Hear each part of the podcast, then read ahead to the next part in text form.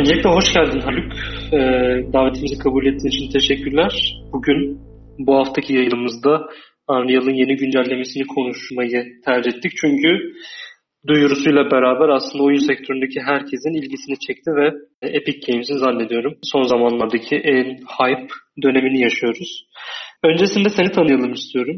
Seni tanımayan kişilere kendini nasıl tanıtırsın? Neler yapıyorsun sektörde?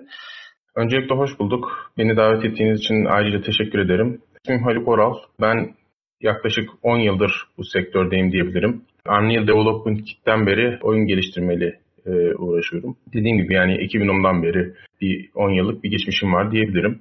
Ama Türkiye'de oyun sektörü çok gelişmiş olmadığı için o zamanlar freelance olarak çalışıyordum. Son zamanlarda da işte en son Crytek'in Türkiye'deki ofisinde bir yıl kadar çalışma e, oldum. Şimdi de e, bir başka bir firmada ama network üzerinde bir firmada çalışmış. Şu an çalışıyorum. Kendimi tanıtmam gerekirse şimdi söyleyeceklerim bu kadar. Harika yazılımcı e, backend'in var diyebiliriz. Ben 10 yıldır C++ kullanıyorum. C++'ın haricinde de bir dil öğrenmedim. Yani öğrenme gereği hissetmedim diyelim. Çünkü C++ zaten başlı başına harika bir dil. Yazılım tarafında sadece C++ ve Unreal Engine bana yetiyor da artıyor bile. Bir 10 yıl önce C++ nasıl öğrendin ve oyun sektörüne girme fikri nasıl oluştu? O tarafı biraz merak ediyorum. Motivasyonun neydi oyun geliştirmede? Ya küçüklüğümden beri bir oyun geliştirme hevesi vardı. Yani küçükken oyun videoları izliyordum. Ben çok evden çıkmazdım küçüklüğümde. Hep böyle televizyondan bazen denk gelirdim oyun videolarına. Büyük bir hype'lanırdım. Evimde işte Atari'm vardı. Bütün oyunları oynamaya çalışırdım. Ee, sonra sonra işte liseye geçtiğimde de dedim artık oyun sektörü işte nasıl olacak, nasıl olmayacak diye ama 2010'a kadar çok bir kayda değer bir şey gerçekleştiremedim. 2010'da aslında e, ilk e, rehabilitasyon hastaları için bir oyun e, türevi bir uygulama geliştirerek aslında bu dünyaya ilk adım attım diyebilirim. Orada da bir Leap Motion adında bir cihaz vardı. O cihazı kullanarak sanal yani rehabilitasyon hastalarının e, eklem açılarını hareket yapmalarını istiyordum ve o hareketlerden işte eklem açılarını ölçerek doktora rapor sunuyordum. Yani benim için oyun e, anlamı taşıyordu. Hastalar için de bir tedavi sürecindeki bir uygulama idi. E, ilk sektöre oradan girdim. Ben bir Gebze Teknik Üniversitesi'nde okuyordum. Oradayım. Aslında hala okuyorum diyebilirim. Orada ben C++ öğrendim. Zaten onu öğrendikten sonra da 10 e, yıldır sektörün içerisine girmiş bulunmaktayım. Ve Engine'e girişin nasıl oldu? Öncesinde neler yapıyordun? Cry'in ilk önce Unity, işte UDK'yı bir kullanmıştım. O zamanlar işte UDK'yı açtıklarında da büyük bir olay olmuştu. Ama UDK tabii o zaman e, Unity gibi değildi. Mesela bir kodda bir şey değişiklik yaptığınız zaman reflection yoktu. Kapatıp açmanız gerekiyordu şey. E, o yüzden biz bir ara Unity'ye geçtik. Birkaç yıl Unity kullandım. Sonra tekrardan Unreal Engine'e geçmiş bulundum. 2015'te ve e, Unreal Engine e, 4'ü piyasaya sürdüklerinden beri Unreal Engine 4.2'den beri ben Unreal Engine kullanıyorum. Şimdi aslında birçok oyun motoru üzerinde de tecrüben var. Ben biraz o konudan da senin tecrübeni öğrenmek istiyorum. Oyun geliştiricisi için oyun motoru nedir? Bu tek yani oyun motoru olmadan da oyun geliştiriliyor tabii ki. Hı hı. Ama e, bir oyun motoru sence geliştiriciye neler sunmalı? Neden bir geliştirici ya da şöyle sormak daha doğru olur. Evet. Geliştirici oyun motoru seçerken nelere dikkat etmeli? Şimdi oyun motoru dediğimiz şey çok geniş bir kavram. Aslında biraz da soyut bir kavram. Dediğimiz gibi mesela fizik motoru e, olması gerekiyor. Bir ses motoru, audio sistemi olması gerekiyor. Bu gibi sistemlerin birleşimine biz aslında oyun motoru diyoruz. Yoksa direct kullanarak veya direkt kendine güveniyorsan DirectX 12'yi kullanarak da bir şeyler yapabilirsin. Normalde oyun motorunu seçerken nelere dikkat etmeliyiz? Kesinlikle kullanıcıyı yormaması gerekiyor ve aynı zamanda özgür bırakması gerekiyor açıkçası. Yani ben mesela Unreal Engine'de shader kısımlarını istediğim gibi değiştirebiliyor muyum? Open source olduğu için evet istediğimi yapabiliyorum. Bu benim için güzel bir özellik ki çok daha yetenekli arkadaşlar çok daha e, harikulade işler çıkarabiliyorlar. Yani kendi açımdan söyleyecek olursam ben bir oyun motorunu seçerken özgürlük ve derinlik arıyorum. Yani her şeye hakim olabiliyor muyum? E, buna bakıyorum. Bir de bana sunduğu kolaylıklar nelerdir? Yoksa e, yani benim de mesela bir şu anda kendim geliştirmekte olduğum bir oyun motorum var. E, aslında oyun motoru çok iddialı bir laf ama bu oyun motorunu e, belki linkini yani nasıl yapıyorum bunun linkini sizinle paylaşabilirim. Herkes de faydalanmış olabilir. Aynı zamanda Cherno'nun videoları var. Onu, onu da takip ediyorum. Ee, sizlerin de takip etmesini tavsiye ederim açıkçası. Bir de eğer DirectX'te oyun motoru, oyun motoru değil miyim de DirectX'te grafik motoru yapmak istiyorsanız da tavsiye edebileceğim e, kanallar mevcut. Peki pazar hacmi nedir şu an? Mesela Unreal kullananlar sen mesela dedin ki ben e, rahat hissedebildiğim, değişiklik yapabildiğim oyun motorunu tercih ediyorum. Bu yüzden de Unreal kullanıyorsun.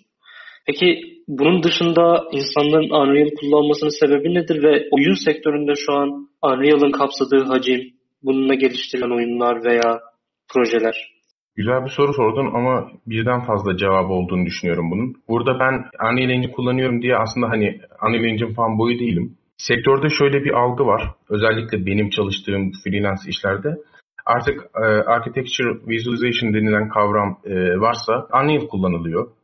Ki Unity'nin Reflect özelliği de var. O da artık bu işe girmek istiyor ama e, Unreal Engine aldı, aldı başını yürüdü açıkçası. Özellikle işte görselleştirme olsun. Hatta böyle belki denk geliyorsunuzdur. Arabaların işte Ferrari'nin, Lamborghini'nin tanıtımını yapmak olsun. Unreal Engine'de yapılıyor. Yani sektör sadece oyun olarak değerlendirmek yerine birden çok sektörü, özellikle İzmir'de ki bu aslında bizim için bir gurur kaynağı. İzmir'de Zero Density adında bir firma var. Ee, bu firma Augmented Reality projesi yapıyor ve Unreal Engine kullanarak yapıyor. Bu e, League of Legends'ın final maçında bir ejderhayı stadyumun üzerinde gezdirme olayını zannediyorum Zero Density firması yapmıştı. O değilse de başka bir büyük bir etkinliği yapmıştı. Yani çok iyi hatırlıyorum. Yani Unreal Engine birçok yerde kullanılıyor. Özellikle bu, dinliyorum. Bu diğer oyun motorlarında da karşılaştığımız bir şey. İşte Unity'de de mesela arabaların showcase'lerinin videolarını üretmek için, mimarlık için, sinema için vesaire animasyonlarda kullanılıyor şey biraz merak ediyorum. Unreal'ın oyun kısmında geliştiriciler neden bunu tercih etmeli? Çünkü şöyle bir çekincem var aslında. Özellikle şeyde söylemekte yarar var. Bu soruları soran kişi olarak. Ben daha çok işte C Sharp ve Unity üzerinde geliştirme yapıyorum ve profesyonel hayatta da bu şekilde görev alıyorum. Unreal'da gördüğüm genel kullanım Blueprint üzerinden e, bir yazım. C++ yazan çok fazla geliştirici görmedim diyebilirim. Evet doğru. Sen hangi taraftasın? E, C++ bildiğin için büyük ihtimalle o kısımda daha hızlı şey yapıyorsundur ama geliştiricilere hangisini önerirsin? Mesela kolay olduğu için Blueprint'te devam edilebilir mi? Yoksa ya hiç yani Blueprint'e hiç alışmayın. Mümkünse C++ öğrenin mi dersin? Ya gönül ister ki mümkünse C++ öğrenin derim. Ama C++ çok detaylı bir dil olduğu için ve insanın da vakti yoksa onu yapması çok mümkün gözükmüyor. İnsanlar e, Unity ile Unreal Engine arasında seçim yaparken kolaylık açısından Unity'yi seçiyorlar. Çünkü Unity'de gerçekten e, scriptleri C Sharp'la yazmak olsun, bazı oyun mekanikleri oluşturmak olsun çok kolaydır. Öte yandan Unreal Engine'e baktığımızda da kod bilgisi gerektirmeden direkt blueprintlerle de bir şey yapabiliyorsunuz. Ancak blueprint dediğimiz kavram özünde yavaş çalışan bir kavramdır. Yani şöyle anlatayım.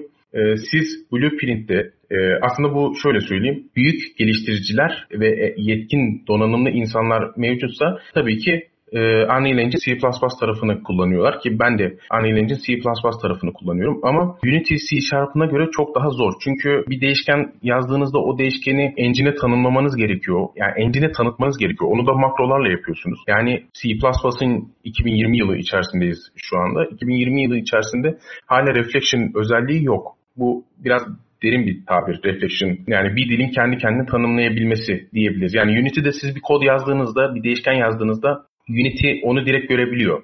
Aa bu bir değişken tanımlamış hemen ben bunu tamam. Şeyde public ise public'te gösterebilirim diyor. Ama Unreal Engine'de o öyle maalesef çalışmıyor. Zaten o yüzden Blueprint sistemini getirdiler. Yani Epic Games'in şu şekilde bakar.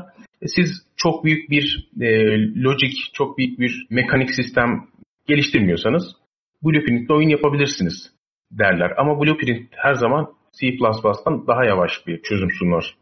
Anladım. Peki benzer yani Unity ile Unreal tartışmasına işe girmeyeceğim. Çünkü artık böyle sık yani siyah beyaz mı şeyi onunla dönüşüyor ve aslında evet. her, yani kullanım alanları biraz farklı.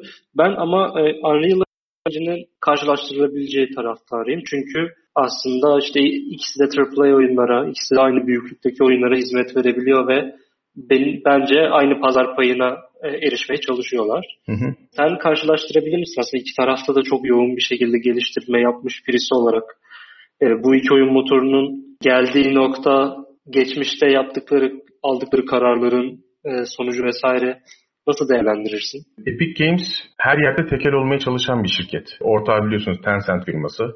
Çinli bir şirket. O yüzden GTA 5'i bile ücretsiz yapabilecek kadar çılgın politikalara sahipler. Oyun motorunda da zaten bu Unreal Engine 5'i duyurmalarındaki sebep aslında bir nevi de oydu. Hani birçok şeyde tekel olmaya çalışıyorlar. Birçok şeyde bizi kullanın. Bir, hatta bunun için artık 1 milyon dolara kadar kazancınız varsa sizden para bile almayacağız diyebiliyorlar artık. Siz yeter ki kullanın. Marketplace'teki bütün ürünleri kullanabilirsiniz. Yani bunun için sizden hiçbir şekilde bir talebimiz olmayacaktır diyebiliyorlar. Unreal Engine'in piyasadaki yani yurt dışında en azından benim gözlemlediğim bana gelen işlerin büyük bir hatta %90'ı diyebilirim Unreal Engine temelli oluyor. Ve onun da çoğu zaman bana işte C++ üzerinde e, geliştirmeler yapmamı isterler. Şöyle bir gerçek var. Unity'yi yani Türkiye'de çok başarılı insanlar olduğu için bana Unity işi gelmiyor. Yani kendimi de Unity'de çok lanse etmediğim için hani gelen bana çok az Unity işi oluyor ama muhtemelen birçok Unity e, projesi de mevcuttur. Sadece bana gelmiyorlar diyebilirim. Zaten şöyle söyleyeyim, Unity ile e, uğraşan insanları bulmak çok zor değil aslında. O yüzden de yurt dışında çok büyük bir arayışa girmiyorlardır. Ama C++'ın zorluğundan ötürü mecbur oluyorlar. O zaman Unreal'ın yeni güncellemesinden biraz bahsetmeye başlayabiliriz zannediyorum. Tabii. Unreal Engine 5'in PlayStation 5 üzerindeki demosunu izlediğimizde grafik teknolojisinde yeni bir dönemin başladığını herkes söyledi diye söyleyebiliriz. Evet. Çünkü e, birçok optimizasyon kaygısını geride bıraktı. Bunun yanında da çok büyük bir kalite sundu. İşte donanım olarak farklı ihtiyaçlara sahip olduğu söylendi. Diskin daha verimli çalışması gerektiğini söylediler örneğin. O yüzden PlayStation 5 üzerinde demoyu kaydettikleri açıklandı. Ama bunların ötesinde tabii ki tekno, donanım teknolojisi gelişecektir Hı hı. E, ve diğer e, cihazlara da bu uygun hale gelecektir ama burada Lumen ve Nanit ismi verilen işte optimizasyon kaygılarını geride bırakan teknolojiler açıklandı.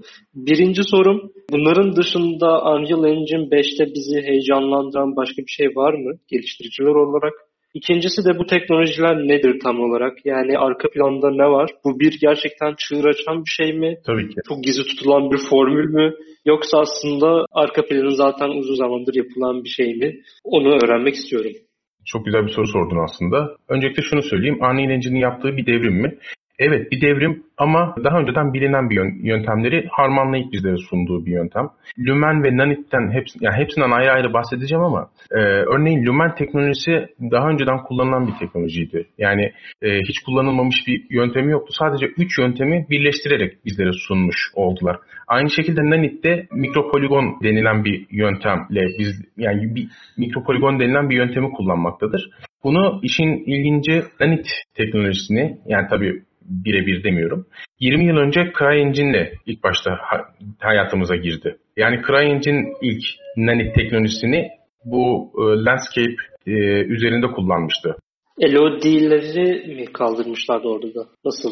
Ee, orada şöyle söyleyeyim. Landscape'e ne kadar uzaktan bakarsan da bak, ne kadar yakından bakarsan da bak. Aynı görüntüyü elde etmeni sağlıyordu.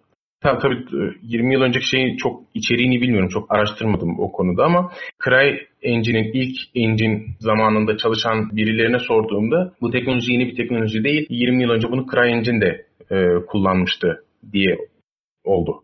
Şimdi şeye gelecek olursak mesela Lumen teknolojisi, Nanit teknolojisi ve bunların yanında diğer heyecanlanmamız gereken teknolojiler var mı? Evet var. Ne gibi? Ee, Chaos Engine yani Chaos fizik motoru inanılmaz geliştirilmiş. Yani Chaos fizik motorunun yanında artık animasyon kısmındaki ben o kısmı hiç anlamıyorum. Orada da çok büyük değişiklikler e, olmuş. Hatta prosedürel yaptıklarını söyledikleri söyledikleri bir sürü alan oldu. Tabii onları e, animasyoncular daha iyi anlayabilir.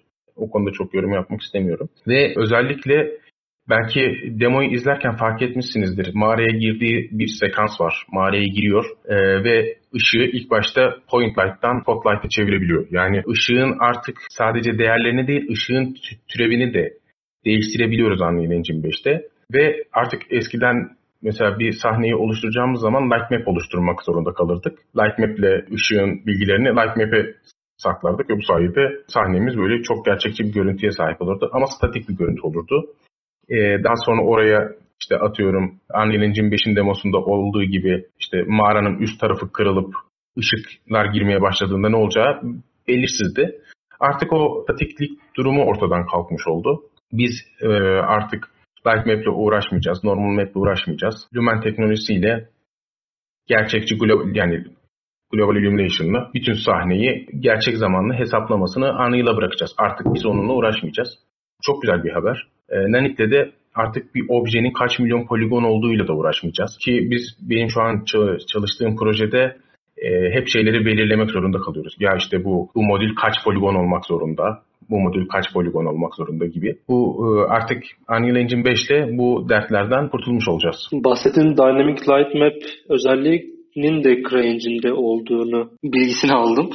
Ee, evet. Ve ben şeyi merak ettim şu aşamada. Şimdi biz bu özellikleri duyduğumuzda çok heyecanlandık. Bir Unity geliştiricisi olarak bile çok heyecanlandım. Çünkü rekabet artıyor, işte teknoloji gelişiyor, artık kaygılar değişiyor falan diye düşünmeye başladım.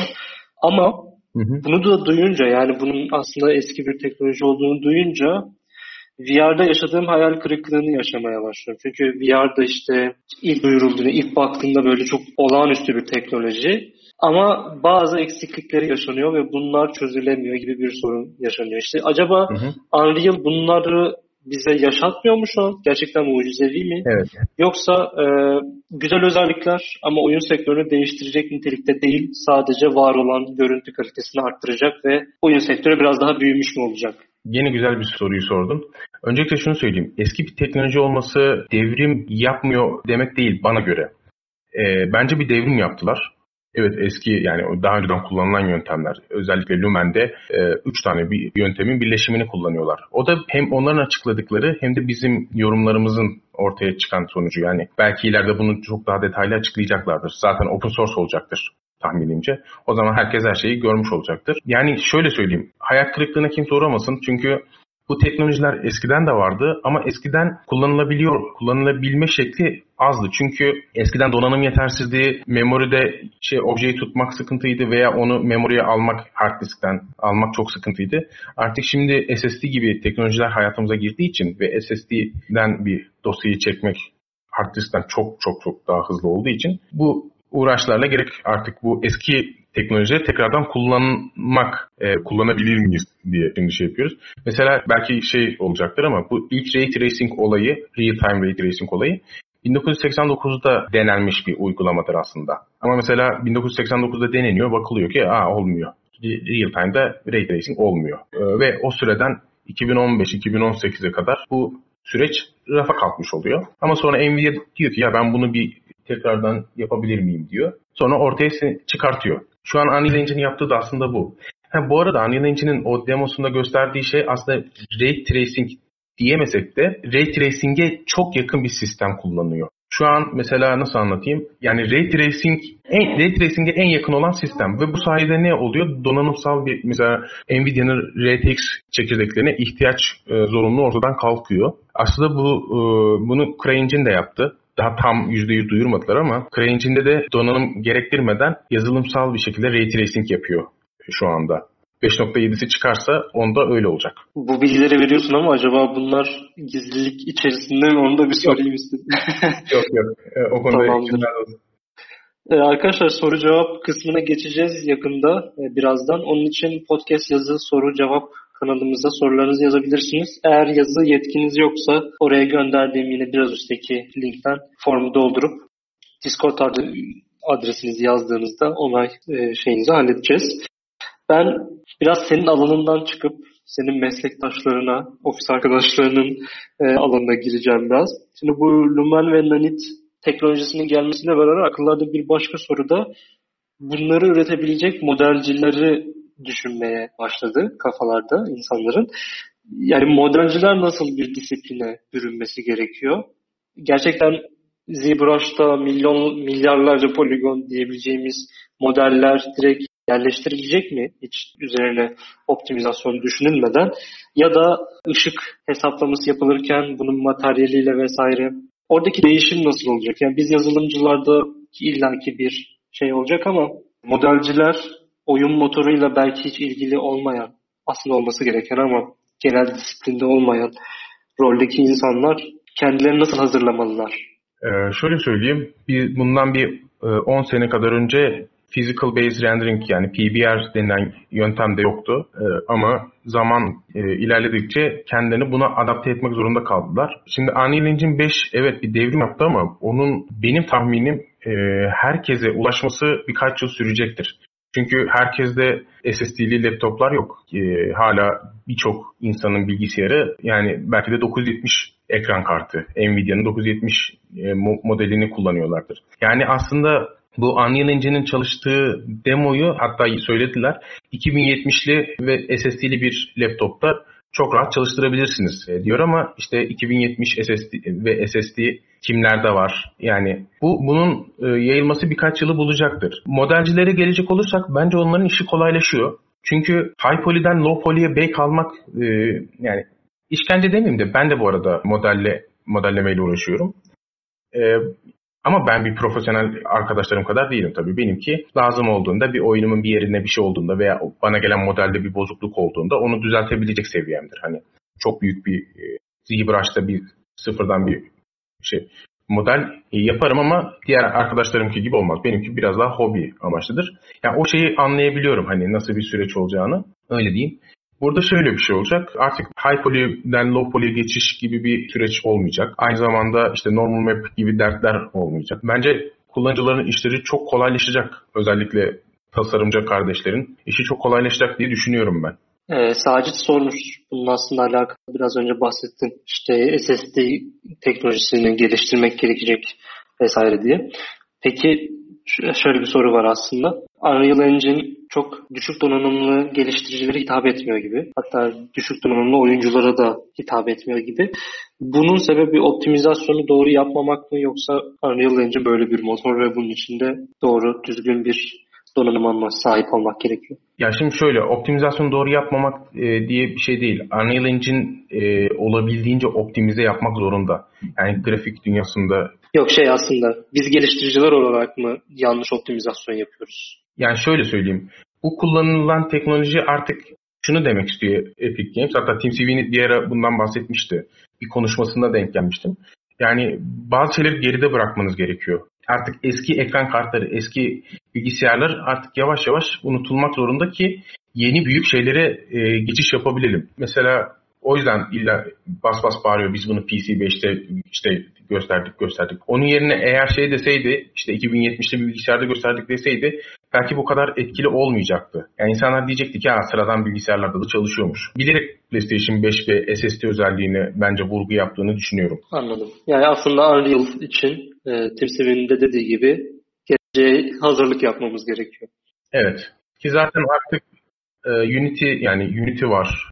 Hani Unreal kullanamıyorsak Unity var arkadaş. Bizde de böyle bir Unity yoksa da işte her ne kadar biraz daha şey de olsa, geri planda da olsa CryEngine var. Veya işte e, 2D şey varsa. Yani alternatifimiz çok olduğu için çok da bir endişelenmeye gerek yok diye kanısındayım. Sen nasıl kendini hazırlıyorsun Haluk? Yani aslında duyuyla beraber çok fazla kaynak açıklanmadı diye biliyorum. Ama seni mesela geleceğe yönelik heyecanlandıran şey ne? Kendini hangi adımlarda geliştirmeye başladın? Ee, ben şimdi şöyle söyleyeyim. Ben ilk duyduğumdan beri yani böyle ağzım açık zaten izlemiştim ve sonra dedim ki tamam dedim. Ben o videoyu izleyene kadar şey diyordum. Ya bu Epic Games artık ne yapabilir ki? Gerçekten bu soruyu soruyordum. Çünkü mesela son 4.20'den 4.25'e kadarki update'lerin çoğunda böyle şey update'ler vardı. Hani hiç bize hitap eden böyle işte şöyle bir büyük yenilik yaptık, şöyle bir güzellik yaptık demiyorlardı. Ama Unreal Engine 5 ile özellikle Niagara'sı e, olsun, yani o particle e, simülasyonu olsun, kaos efektleri olsun.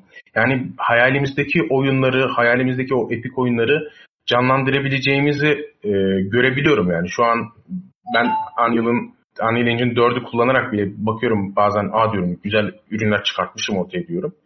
Unreal Engine 5 ile yapabileceklerimi öyle hayal edince diyorum ki işte tamam. Yani Epic Games bize çok güzel bir şey sundu. Diyor ki Triple A seviyesinde artık oyun mu yapmak istiyorsun? Tamam daha ne, ne vereyim size? Artık yeteneklerinizi kullanın demeye getiriyor bence. Bizdeki işte e, ülkemizdeki sıkıntı da yetenekli insanların yurt dışına gitmemesi olacak artık. Zaten bu konuya girdim. Benim aslında e, bütün böyle profesyonellere yönelttiğim bir soru var. Çünkü bunun ÜNOG olarak biz de bunu engellemeye çalışıyoruz. Bunun bu yolda etkinlikler, faaliyetler yürütmeye çalışıyoruz. Senin oradaki düşüncen nedir? İnsanların ya da yetenekli insanların, profesyonellerin yurt dışına çıkmasını engellemek belki mümkün değil ama aslında bildiğimiz sorular ve cevap şey merak yani nasıl çalışmalıyız ki oyun sektörünün her bir bireyi olarak gelecekteki Türk oyun sektörünün üreticiliğinin ilgi çekici hale gelmesini sağlayabilelim. Senin bu konuda bir fikrin, bir çözüm yolun, bir önerin var mı? Var ama söylersem taşlarsınız beni. Vallahi istiyorsan söyleyeyim ama. Yani, e, yani çok merak ettim şu an söylemen gerekiyor. ya şimdi şöyle söyleyeyim. Bir kere ülkemiz şu an hyper casual e, modunda. Yani bütün arkadaşlarıma bakıyorum. Herkes hyper casual oyun yapma derdinde. İkincisi herkes kolay olduğu için Unity öğrenme derdinde. Yani bana fırsat verirse ülkedeki derim ki bütün game, işte game endüstrisinde çalışmak isteyen herkesin Unreal öğrenmek zorunluluğunu getiririm. Veya yani derim ki arkadaş hyper casual oyun yapmak yasak derim. Sıfır, sıfırlar mısın elimden gelse? Elimden gelse sıfırlarım. Çünkü kazancı evet kazancı yüksek. Ama ülkemizdeki yetenekleri körelttiğini düşünüyorum. Benim arkadaşlarımın birçoğu yurt dışına gitme sebebi Türkiye'de düzgün şirket bulamıyor. Yani benim şu an Amazon'da çalışan arkadaşlarım var ki ben de Amazon'un Lumberyard engine'ine başvurmuş bulunmaktayım. Yani oradaki Lumberyard departmanına girebilmek için başvurmuş bulunmaktayım mesela. Covid'den dolayı başvuru süreci ertelendi mesela. Yani şeye bakıyorsun, yurt dışında nerelerde çalışabileceğine bakıyorsun. Kendini nasıl geliştirebileceğine bakıyorsun. Bir sürü alan var. Frostbite olsun, mesela Frostbite motorunda çalışmak işte EA Games'te çalışabilirsin, Ubisoft'un Game Engine'de çalışabilirsin. Birçok olasılığın var. Ama Türkiye'ye bakıyorsun, hyper casual'da tıkanmış bir oyun sektörü var bizim ülkemizde. Ya hyper casual ya da mobil. Zaten şöyle bir şey var. Dünyadaki mobil sektörünün %60'ını Türkiye yapıyormuş diye duymuştum. Bunu da e, Accenture'da çalışan büyük bir abiden duymuştum. Magic Lab ve Rolik gibi firmaları göz önünde bulundurunca Masomo. Hı hı. Evet bunu söyleyebilirim. Evet yani mobil sektörüne çünkü şöyle söyleyeyim. E, bu sektörleri adam şöyle düşünüyor ki ben bunu Amerika'da yaptırsam işte 5000 dolar, Türkiye'de yaptırsam 5000 TL. E, o zaman ben bunu Türkiye'de yaptırayım diye. Ucuz iş gücüyle. Yani bizde çok büyük bir potansiyel var. Ucuz iş gücünü doğru kullanabilsek yurt dışındaki firmalar kesinlikle Türkiye'de aslında açabilir. Ama emin olun haberleri bile yok. Yani bir şeyde Gridworld'le bir mülakatım olmuştu. Bana sen neden bize başvurdun diye sormuştu. Ben de dedim ki ben işte çalışmak istiyorum. İşte sizin ülkenizde böyle teknolojiler kullanılmıyor mu? Hani neden e, özellikle Almanya ve bizi seçtin diye. Dedim ki yani ülkemde yok. Mesela o soruyu e, şey o cevabı duyduğunda şaşırmıştı. Benim oraya gitmek istememin sebebini e, şey olarak algılamıyordu. Yani ülkemde ol, olmaydı. Çünkü ben Triple BA Triple A bir oyunda rol almak istiyorum. Veya yani film endüstrisi olsun o da olur ama hani kendimi geliştirebilmek istediğim bir yerde çalışmak istiyorum. Daha uç noktalarda bir şeyler üretmek. Evet. Teknolojiyi zorlamak. Hyper Casual'a yani şey söylemiyorum. Hyper Casual geliştiren e, arkadaşlar e, alınmasın. Ama yaptıkları ürünleri kesinlikle ben bir çöp demiyorum orada yanlış anlaşılmasın. Her, her ürüne saygım vardır. Ancak ben yeteneklerin törpülendiğini, yeteneklerin köreltildiğini düşünüyorum. Yani bu konuda evet çok yaygın bir görüş var. Şey sadece düşünme anlamında soruyorum. Türkiye'de AAA oyun üretilmemesinin başlıca sebebi hyper casual mı sence? Yok. Yani o disiplin bizde yok. Şöyle söyleyeyim. Mesela üniversitelerimizde doğru düzgün bir game engine e, öğreten bir sektör yok. Ben özellikle üniversitelerde bunu çok araştırdım. Varsa ben de gideyim diye. Yazılımcılara yönelik. Tabii. Yani yazılımcılara yönelik o kendimden bahsedersem mesela. Grafik programlama konusu vesaire çok evet. e, işlenmiyor hatta bile yani. Evet işlenmiyor. Yani bu sektöre girmek isteyen birisi nereden başlayacağını bilmiyor. Zaten bizim en büyük dezavantajımız da o. Yurt dışındaki çocuklara bakıyorum. Çocuk 24 yaşında Cherno hani e, meşhur bir kanalda Cherno Project diye. E, çocuk bana game engine öğretiyor. Ve çocuk 24-26 yaşında bir şey. Bu çocuk bunun disiplinini almış, bunun eğitimini almış. E, OpenGL öğrenmiş. Şimdi şöyle bir şey var. OpenGL, hadi OpenGL'i geç. Direct 12 ile e, Vulkan mesela. Bende onların işte şey tuğla gibi kitapları var. İnanın oku yani defalarca okumama rağmen hiçbir şey anlamıyorum. E, o kadar karışık, o kadar detaylı bir şey ki. E, ben, e, yani bizim ülkemizde maalesef bu olmadı. Yok yurt dışından gerekli bilgiyi de getiremediğimiz sürece de ben zannetmiyorum ki Türkiye'de böyle bir triple A şirketi çıksın. Yani AAA, Mountain Blade'i AAA sayarsak evet çok büyük bir başarı ki daha da e, başarılı olsun diye hepimizin istediği bir durum. E, ama orada da mesela acaba bazen diyorum ki yani Mountain Blade gibi bir tane daha çıkacak mı acaba diyorum. Bur burada haklı olduğun konular var. Ama hani en büyük problemimiz nedir diye sorulduğunda genelde günün sonunda iş biraz paraya çıkıyor ve Türkiye'deki yatırımcıların risk almayı sevmemesi ya da çok maliyetli olması her şeyin. Çünkü dolar kur üzerinden vesaire. Ee, her ne kadar kazanç karlı gibi gözükse de aslında o kazancı elde etmek için öncelikle bir harcama yapılması lazım. Ama baktığımızda bugün geliştiricilerin e, bir Adobe lisansından tutun da Asset Store'da ihtiyaçlarını karşılayacak asetleri satın almasına kadar birçok harcamayı yapamadığını, hatta donanım alamadığını görüyoruz. Burak Kürkçü'nün de çok güzel bir tweet'i vardı. Bu daha henüz iPhone 8 çıktığı zaman zannediyorum. Şey demişti, eğer geliştiriciler iPhone gibi mobil geliştiriciler için konuşuyoruz ama bu PlayStation da olabilir. Oynan, oynama platformunu, tüketilen platform elde edemezlerse sektörün aşağıdan beslenmesini kesmiş oluyoruz. Bugün eğer Türkiye'de geliştiriciler iPhone alamıyorsa, eğer halk bunu tüketemiyorsa mobil pazarın gelişmesi çok mümkün değil diyebiliriz ya da PlayStation alamayacaksan senin PlayStation oyun üretmen de çok mümkün değil çünkü tüketmiyorsun. Yani öncelikle oranın nasıl bir şeye sahip olmasını bilmen gerekiyor gibi bir söylem vardı. İşte aynı şey aslında bu Unreal 5 konusuna da bağlayacak olursak Sacit'in de sorduğu gibi işte eğer düşük donanımsa sıkıntı olan şey Unreal'da ileriki için ya yani 5 yıl sonrası için konuşuyorum. Türkiye'de e, ekran kartı almaya gücü yetmeyecek birçok kişi olacak ya da son model SSD'yi alamayacak birçok kişi olacak ve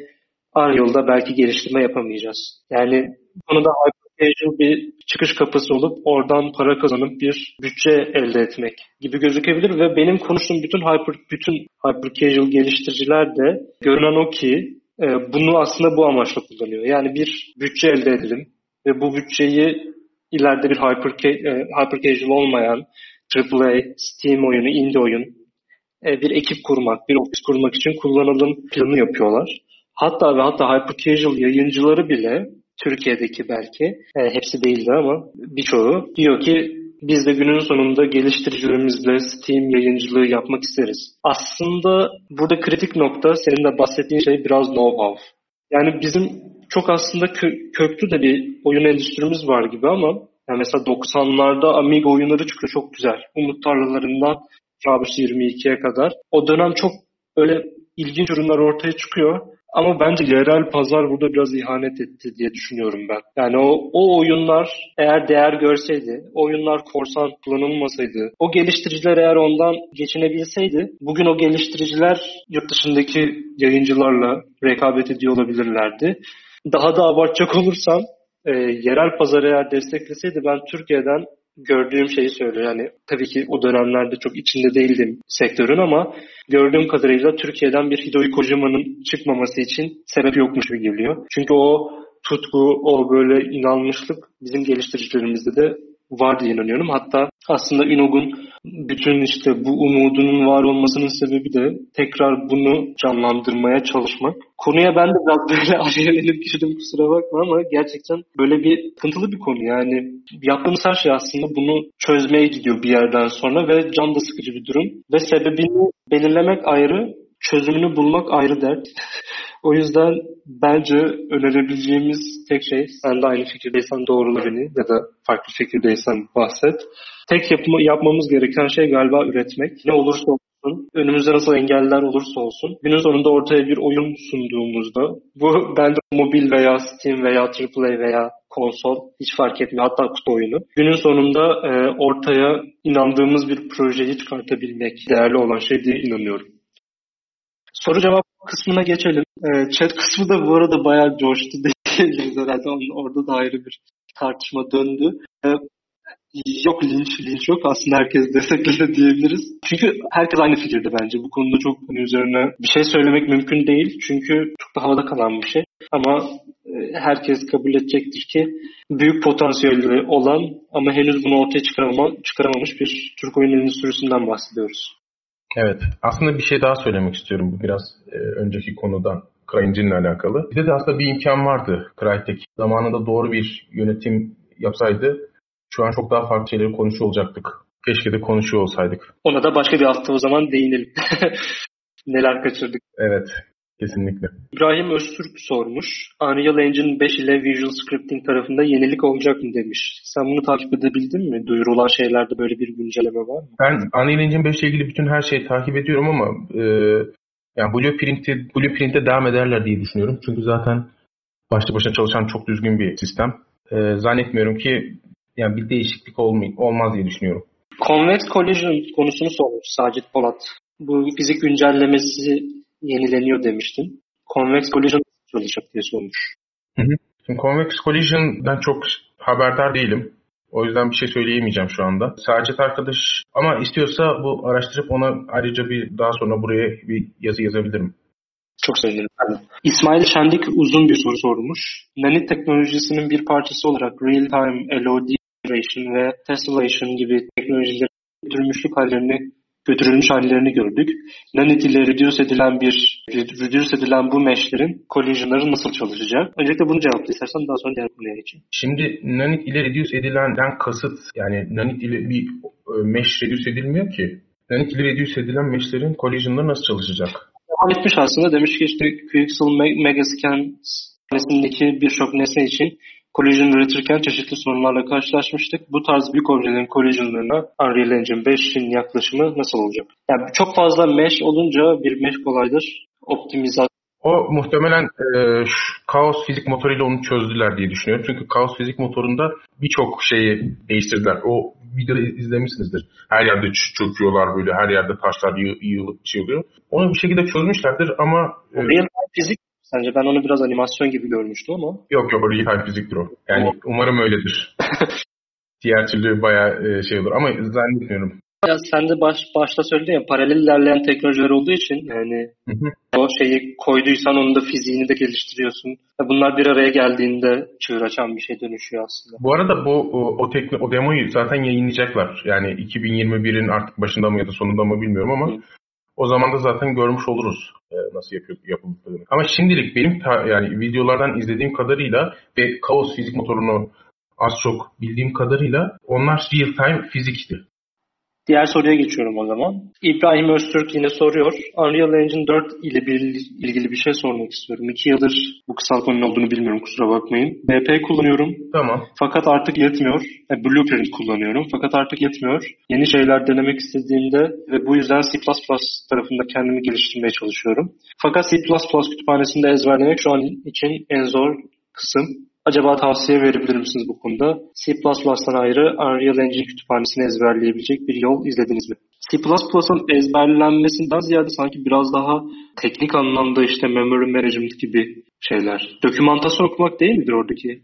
O onun kastı muhtemelen şey de olabilir. Yani bir use static meşnesine nasıl çağrılıyor C++'da? Hmm. İşte, e, onun çağrılma işte, fonksiyonu nasıldır gibi. Onları ezberlemekten kastı olur diye düşünüyorum. Şimdi ben nasıl bir yol izledim? Ben şöyle söyleyeyim. İlk girdiğimde bu Unreal Engine'in YouTube'daki e, C++ videolarını, Engine kanalının C++ videolarını izlemiştim. Hiçbir şey de anlamamıştım. Anlamamız da yani ilk başlarda çok normal. Eğer C++ tarafında kendinizi geliştirmek istiyorsanız videoları izleyin, daha sonra kendiniz çeşitli yani en basitinden bile bir statik mesh nasıl oluşturuluyor onu öğrendiğinizde e, bir bazı şeyler rayın, yani rayına oturacaktır ama işte dediğim gibi C++'ın e, en büyük zorluğu çok detaylı bir dil olması. Orada da şöyle bir şey izleyebilirim. Beni LinkedIn'den isterseniz ekleyebilirsiniz arkadaşlar. Ben benim e, zamanında okuduğum yani Unreal Engine'den legal sayfaların hepsini sizlerle paylaşırım. Benim yapabileceğim şey bu olur diye düşünüyorum. Batu Aytemiz sormuş. Unreal Engine ile daha büyük projelerin önemini konuşmuştuk. Sizce Unreal Engine'i öğrenmek için sizin önerdiğiniz kaynaklar, teknikler nelerdir? Bu arada Batu bizim haftalık bültenin editörü. Büyük ihtimalle bu sorunun cevabının ardından bir Unreal öğrenme bülteni de blogda gelebilir zannediyorum. Bu yüzden sormuş olabilir. O zaman şöyle söyleyeyim. Unreal Engine'in kendi kaynakları Unreal Engine Online e, Online Learning Resource diye bir kanal vardı yanlış hatırlamıyorsam. Onun linkini bulursam seninle paylaşırım. Sen de burada paylaşırsın. Ee, orada yeterince bence detaylı eğitim videoları var. Oradan bayağı bir izli şey yapabilirsiniz, takip edebilirsiniz. Ben buradan hemen sesle de girişeyim soruyu soran bendim. Sizin de konuştuğunuz gibi zaten işte bir önce bahsettiğimiz konular kullanılmıyor vesaire. Ünlü olarak da yapmaya çalıştığımız konulardan biri eğitime destek vermek.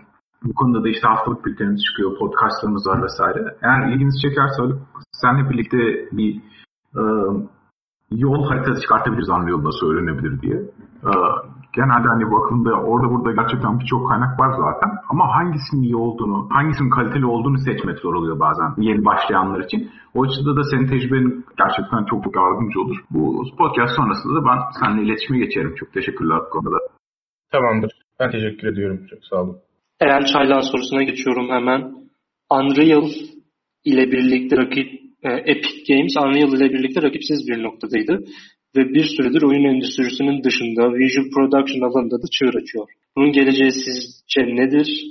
Şu an her şey her şey yolunda olsa da Unreal'ın bir tekel olması ileride nasıl sorunlar oluşturabilir? Ve demiş ki sizce gelecekte CryEngine veya Lumberyard gibi motorlar karşısında durabilecek mi? Teşekkür ederim. Ee, öncelikle şöyle söyleyeyim. İlk soru e, Visual Projects Production alanında çığır açıyor. Bunun geleceği sizce nedir? Artık bunun geleceğini kestirmek zor. Epic Games Mandalorian dizisini izleyen büyük bir çoğunluk vardır burada diye tahmin ediyorum. Mandalorian dizisinde e, kullandıkları tekniği hiç daha önceden konuştunuz mu burada? Yani e, o Hayır. Onunla ilgili ben bir doküman hazırlayıp size göndereyim. Ee, inanılmaz teknolojiler kullanıyor. Artık Unreal Engine'i tutmak zor bu saatten sonra. Unreal Engine'in tekel olması ileride nasıl sorun oluşturabilir? Unreal Engine e, her zamanki gibi şey yani bir teker istediğine karar verir. Ama şu an için en azından bir 5 yıllık süreçte ben Unreal Engine tekel bile olsa şey yapacağını düşünmüyorum. Çünkü önünde çok büyük rakipleri var. Sadece endüstrisinde tekel olmaya çalışmıyor bu adamlar. Birçok noktada tekel olmaya çalışıyor. Onu işte zamanla göreceğiz. CryEngine ve Lumberyard motorlar karşısında durabilecek mi? Kesinlikle duramayacaklar. Zaten şu anda bile baktığınızda Lumberyard'da üretilen kaç tane oyun var? Star Citizen var ki o aslında CryEngine temelliydi. Sonra işte davalar oldu, bir şeyler oldu. E, CryEngine ne yapacak? E, CryEngine'de artık hiçbir fikrim yok. Yani inşallah batmazlar diyeyim. E, sonuçta Türk e, yöneticileri var hala. Ama e, tekel olması zannetmiyorum ki çok büyük bir sorun oluştursun. Haluk ben or orada sırada şeyi sormak istiyorum. Sen şu an oyun endüstrisinde direkt çalışmıyorsun değil mi? Yoksa tekrardan geçiş yapacağım. Yani şu an için çalışmıyorum ama e, önümüzdeki aylarda tekrardan geçiş yapacağım çünkü dayanamıyorum. yani.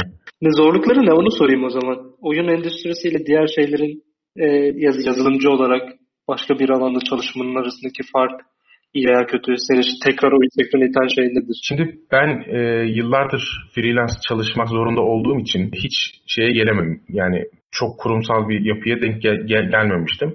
Şimdi çalıştığım yerde kurumsal bir yapı. O da beni biraz şey yapıyor. Yani çok alışabildiğim bir ortam değilmiş onu fark ettim. Ben biraz daha böyle oyun yaparak aslında e, hikaye anlatmayı seven bir insanmışım. Kendimde onu fark ettim. O yüzden de yani çok iyi bir şeyim var aslında. Yani maaşı da çok iyi, ortamı da çok iyi, insanlar da çok iyi. Çok mükemmel bir ortam ama sanırım tekrardan şeye geçiş yapacağım. Oyun endüstrisine geçiş yapacağım. Çünkü e, oradaki e, benim o rahatlığım, o benim o rahatlığımdan kastım hani bir şey geliştirirken ki o heyecanım, o e, şeyim maalesef şu an yok bende. O yüzden tekrardan geçiş yapacağım. Bu da çok yakın bir zamanda olacak. Hadi hayırlısı. Güzel projeler bekliyoruz senden de açıkçası.